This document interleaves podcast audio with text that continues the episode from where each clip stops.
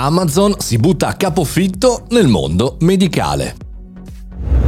Buongiorno e bentornati al Caffettino Podcast, sono Mario Moroni e come ogni giorno, anche ad agosto parliamo di notizie che possono essere interessanti per noi professionisti imprenditori e perché no, studenti. Oggi parliamo di un'acquisizione molto importante di Amazon che si lancia totalmente nel mondo medicale, in realtà ha già una divisione aperta negli Stati Uniti ma che viene rafforzata con un'acquisizione veramente importante. La notizia estiva non è soltanto l'aumento dei prezzi di Amazon Prime, per quanto riguarda non è una grande notizia, non è una vera e propria notizia, ma l'acquisizione in contanti di One Life Healthcare di San Francisco per 3,9 miliardi di dollari, eh, insomma secondo me lo è. One Life è conosciuta negli Stati Uniti perché è in mano un brand, One Medical, che è una catena di ambulatori medici negli Stati Uniti che utilizza una tecnologia per prestare assistenza ai malati. Una tecnologia avanzata, una tecnologia che ha anche un processo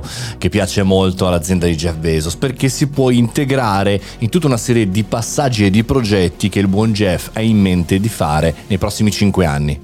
Anche Neil Lenzi, il senior vice president di Amazon Health Services, la pensa così perché, eh, cito, pensiamo che l'assistenza sanitaria sia in cima alla lista delle esperienze che hanno bisogno di essere reinventate. Pensate in Italia, caro Neil.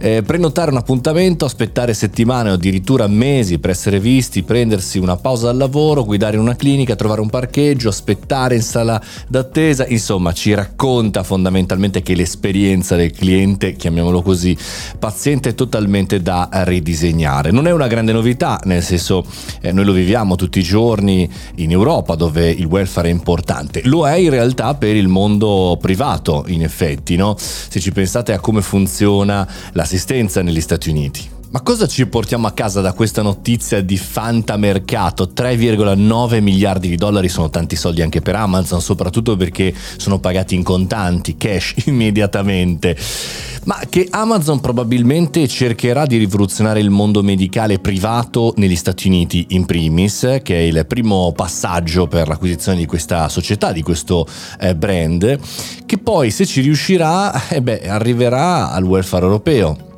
è una buona notizia, vi starete chiedendo? No, se le istituzioni nostre, italiane, europee, continuano a disinvestire nei servizi della persona, perché è proprio lì che il mercato arriva, no? dove il governo, l'assistenza, che è per tutti, perlomeno in Italia, eh, non arriva, arriva il mondo privato. Sì, è una buona notizia per l'utente finale e per la procedura tecnica, come è accaduto per l'e-commerce, grazie anche alla bravura chiaramente di Amazon. Però attenzione, come io non voglio far sapere ad Amazon che soffro di epilessia, anche se chiaramente lo sbandiere 420 come ambasciatore della Lega Italiana contro l'epilessia, dobbiamo fare anche questo ragionamento, no? quando il mondo privato così commerciale entra dentro il welfare, bisogna essere molto molto attenti.